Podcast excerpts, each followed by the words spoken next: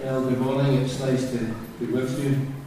I don't know if it's good because normally my heart beats at 65, but I think it's 125 this morning. But we do pray that the Lord will minister to each of our hearts as we come to look at God's Word. Uh, if we can turn our Bibles to Hebrews chapter 10 and verse 19 through to verse 25.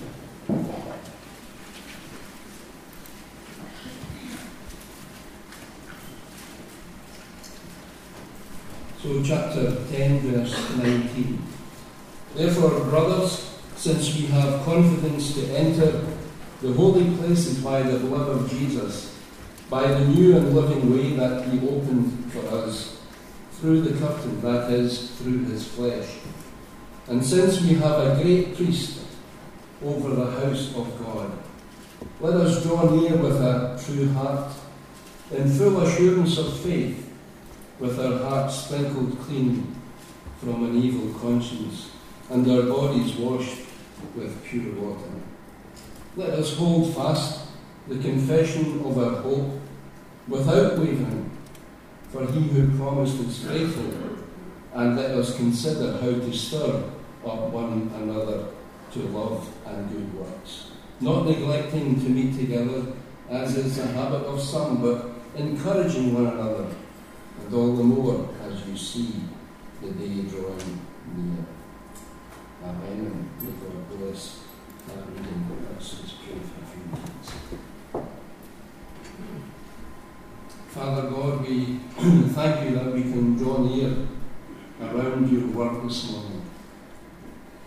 We thank you that your word makes us wise to salvation.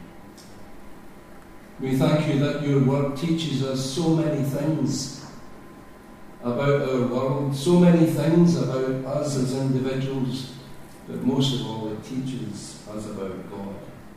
The great Creator God, the one who has made this world in which we live in, and the one which has created each one of us here. And we were asked this morning that we might know the very presence of God amongst us, that the Spirit of God might brood over this whole service.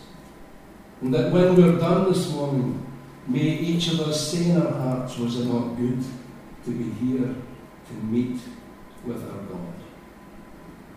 We long for more of a sense of your presence with us, and therefore we pray that you would empty our minds and our hearts of the normal things of life that we might hear the pure word of God, and that you might lead us and teach us and bless us this morning.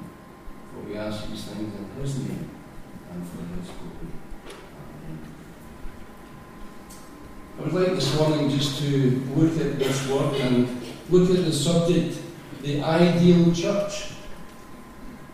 There are many Christians who live looking for that ideal church or that perfect church, but never seem to settle in a church. We, we tend to call them spiritual butterflies, always looking for that ideal church. So this morning I just want to look at that subject. What is an ideal church? If you were to move away from Hamilton, maybe to go down south with your job or into Europe or wherever, what would you look for in a church? What would your ideal church be? As Christians, most of us, we should have goals and aims in our lives. Maybe it might be I aim to be a better Christian this year than last year, or I aim to be more kinder and helpful to other people. And I know in this life that we will never find the perfect church this side of heaven. But we can set our standards. We can set our objectives in the spiritual sense. Man's chief end is to glorify God and to enjoy Him forever, is it not? So, do you ever ask that question? Maybe ask it when you're standing in front of the mirror, whether it's putting your makeup on or having a shave. You ever ask yourself that question when you look into that mirror and say, Do I glorify God? Do I glorify God in what I do? Do I glorify God in what I say? Do I glorify God in how I act before a watching world? These are good questions to ask. These are challenging questions to ask.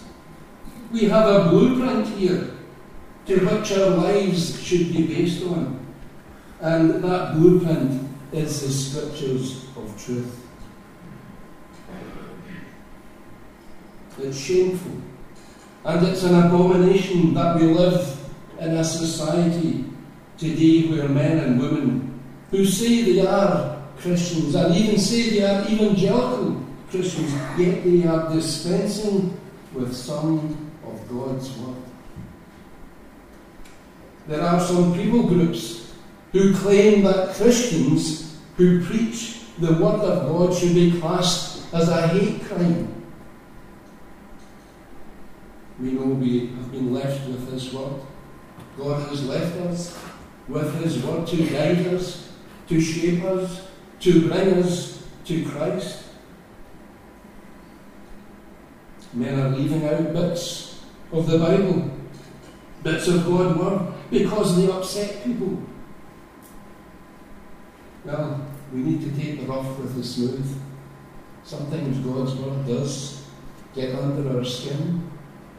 It challenges us where we are as God's people. But I'm sorry, I would rather offend man than offend the living God. When I was in my early teens, and maybe those of like age to myself, as a young boy, I loved to do Airfix models. Loved to glue them together. And especially the balsa wood models, that light wood that you used to cut out with a knife, and glue it all together and stretch it with the tissue and paint it up. And it could even fly if you actually put a small engine towards it. But if they weren't built correctly, if they weren't built to the instructions, they wouldn't fly.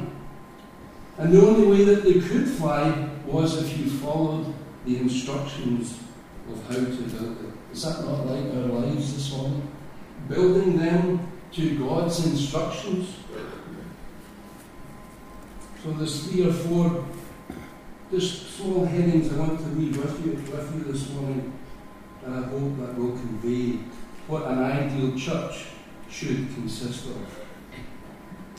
Some believers think that the ideal church is where they can take their relatives and their friends with the least embarrassment.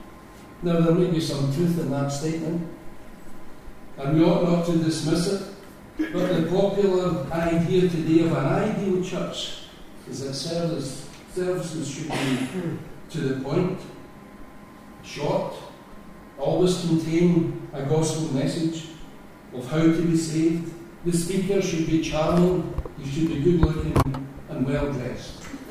So I'll leave that one up to you to decide. now, I'm not necessarily disagreeing with all of these points, but would it not be superficial if we were to stop which that which is mainly outward looking the church, you see, not this building, but you and I as individuals. That has to do with sanctification of life, sanctification of believers, and preparation for the world to come. We read it there, Hebrews 10, verse 22. Let us draw near with a true heart, in full assurance of faith, with our hearts sprinkled clean from an evil conscience and our bodies washed with pure water. Let us hold fast the confession of our hope without wavering, for he who has promised is faithful. And let us consider how to stir one another to love and good works.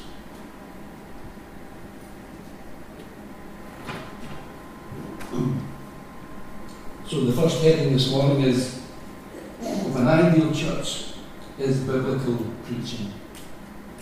This is the first feature that ought to be sought in a local church or an ideal church. The Holy Scriptures, you see, are the springboard from which your life and my life is derived from.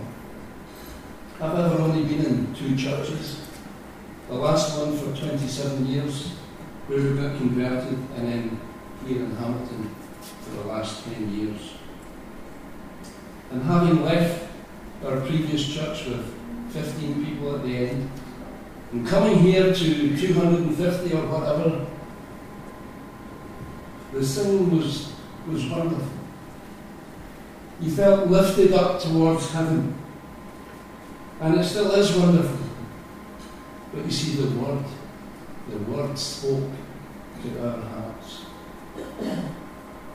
God, in His mercy, ministered to us on that day at the right time, at the right place.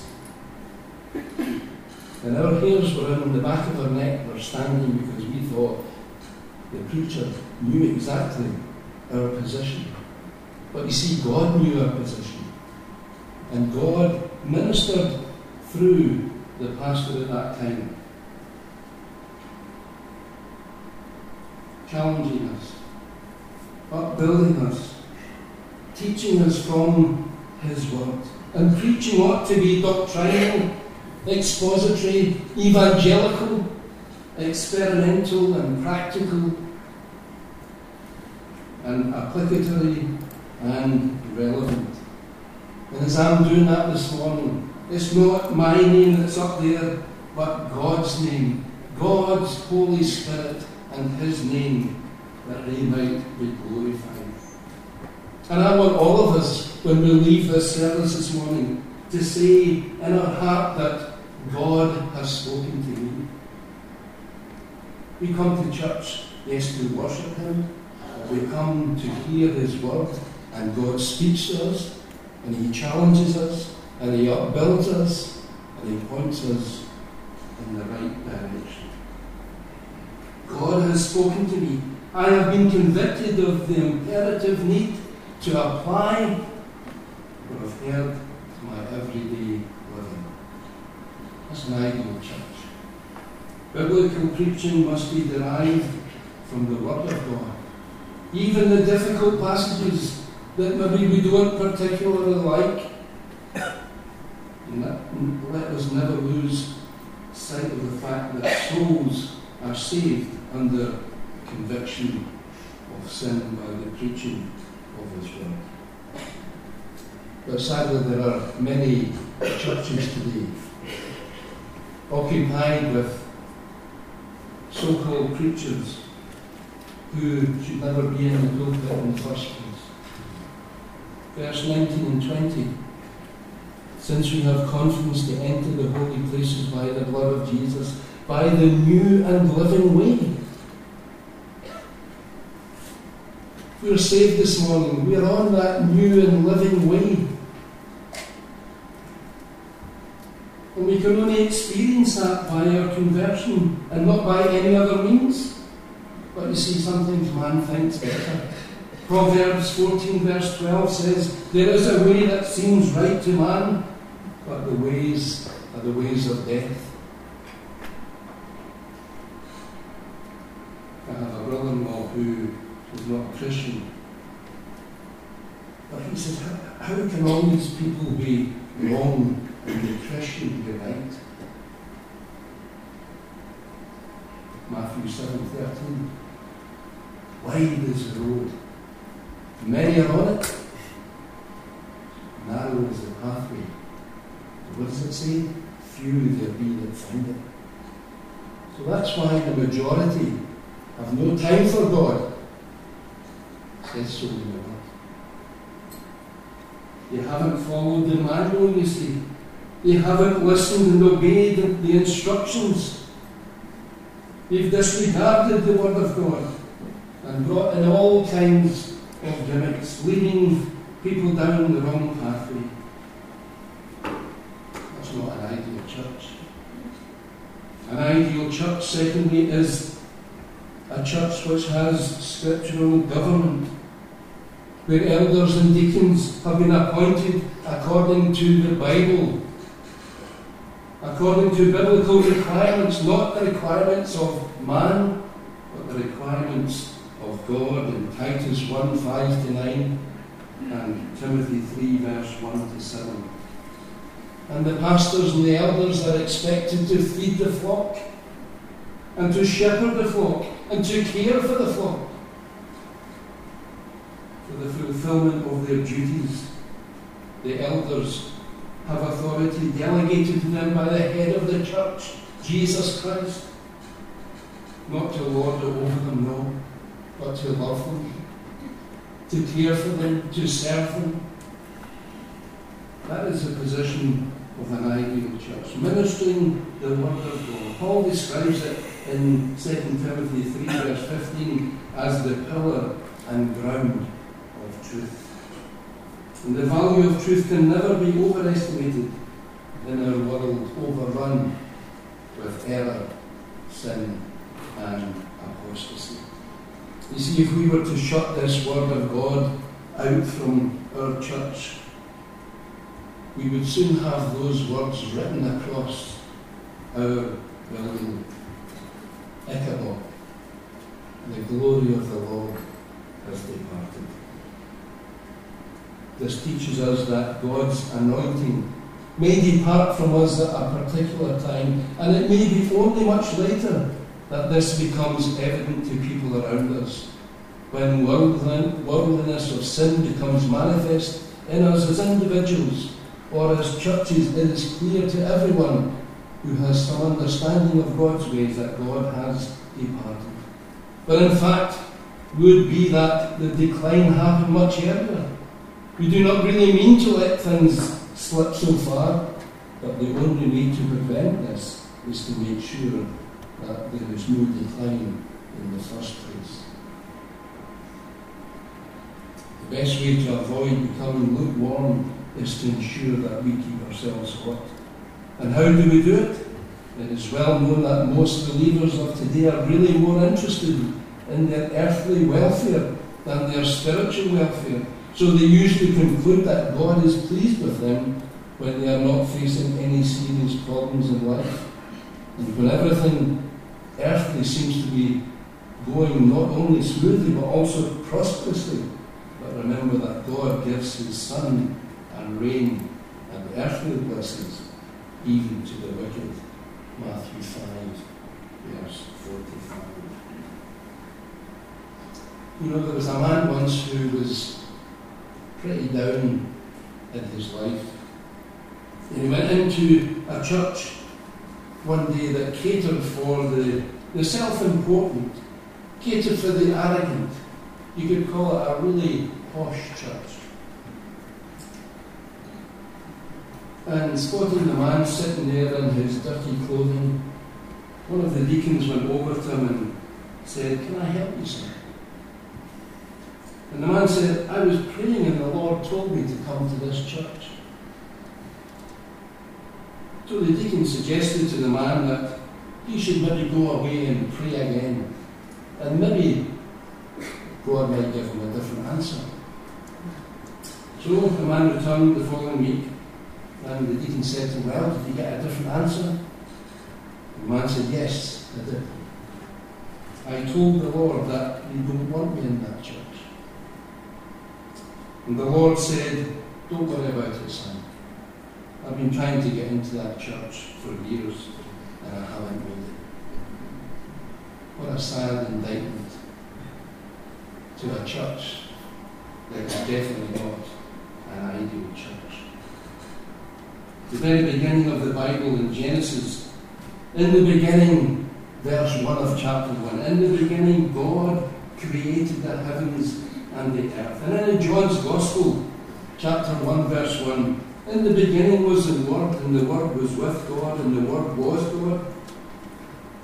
This Word should be the most precious thing in our lives as brothers and sisters in Christ. Verse uh, 23 of our text says, Let us hold fast the, conf- the confession of our hope without wavering.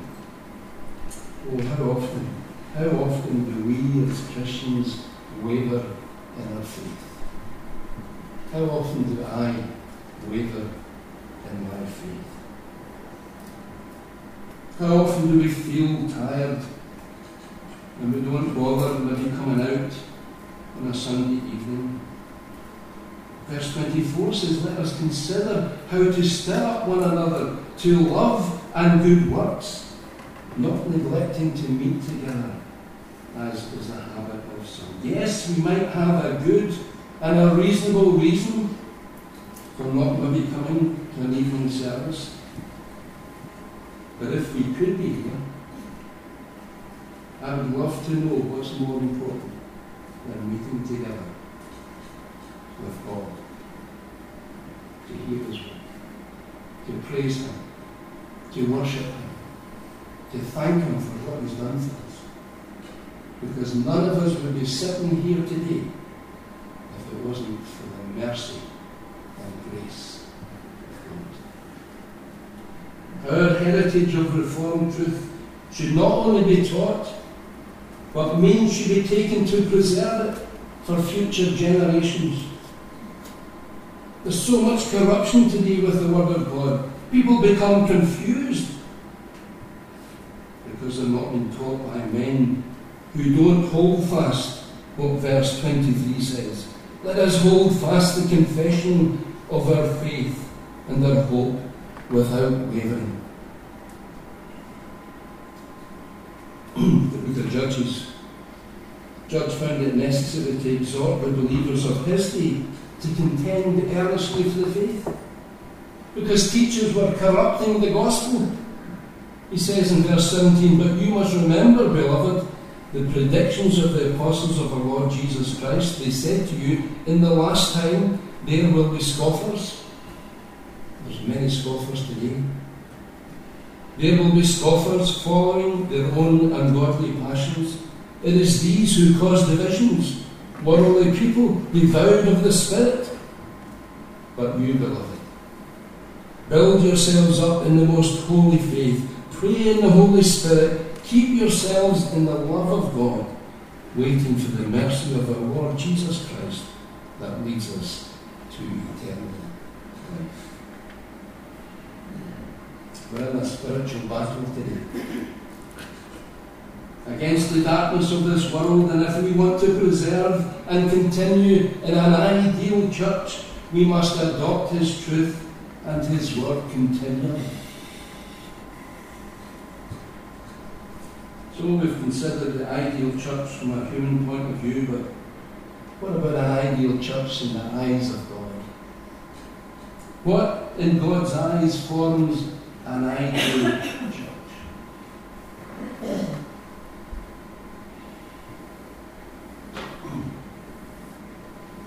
The spiritual life of a church is very high on the ladder of importance.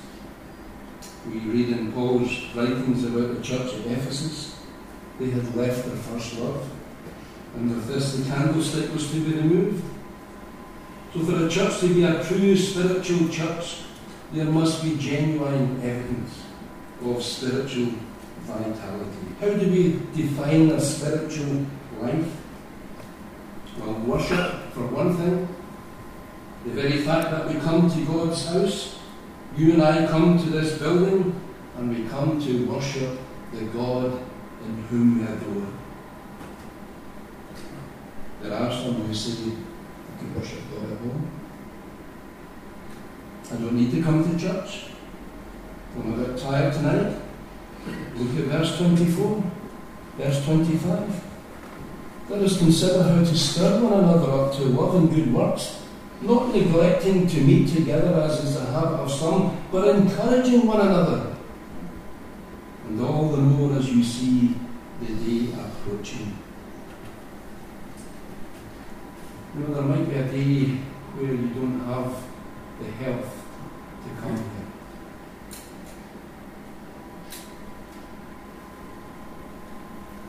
There are some love to be here We cannot be here. Thankfully, we have our new technical live stream that allows them to be part of our fellowship. The brother Ian Bainbridge not so long ago sat where you sat and now is unable to join with us. And he would love to come.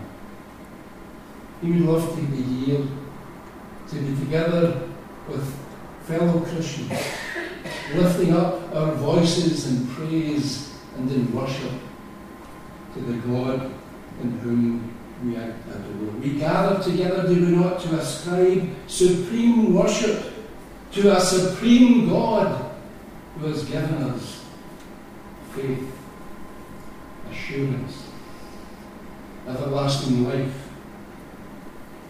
And we should give ourselves wholly to Him in love and obedience. Holiness of life is another aspect.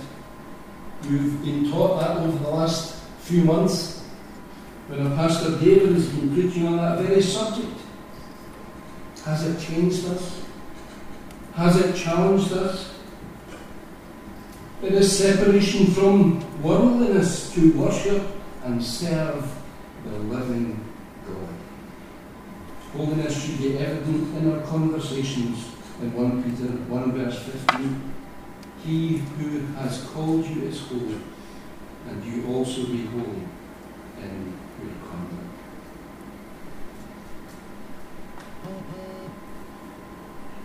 The emphasis on brotherly love and holiness of life is evident throughout the Word of God.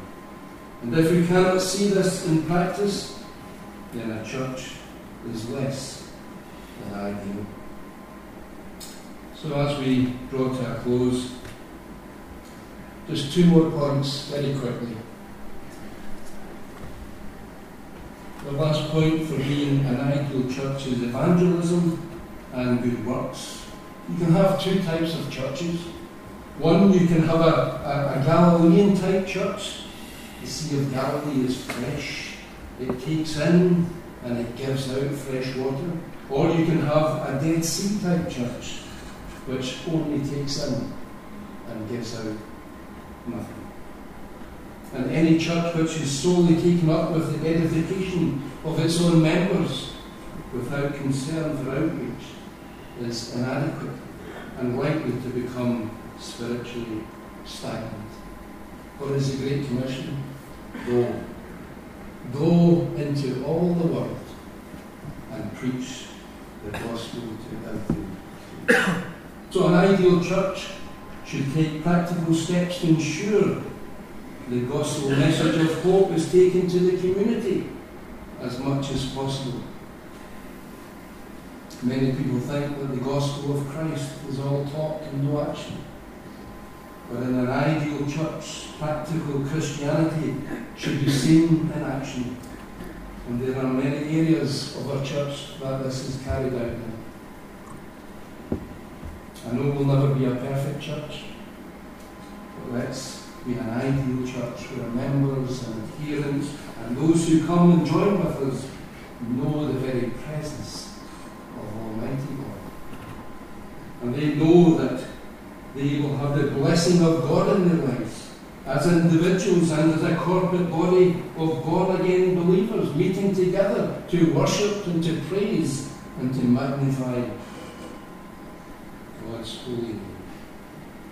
As you know, we're about to launch in the next month or so our job club under CAP, Christians Against Poverty. And here is an ideal situation where we, as the people of God, can help the community of Hamilton.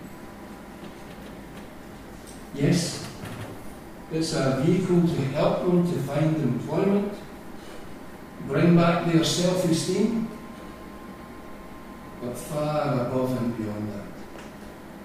The goal is to share with them the Lord Jesus Christ and to point them to a Saviour, which is an ideal position that we as Christians are in, to be able to share the love of God with a world that's dying in their sins.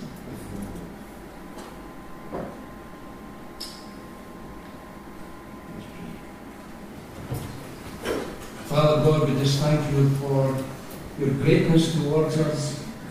We thank you, Lord, for all that you've done for us and all that you are doing for us.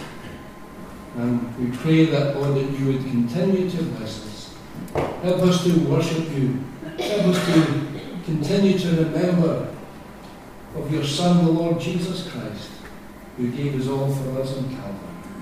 And as we continue in our service this day, we pray as we meet around your table that you would bless us together. In Jesus' name we pray.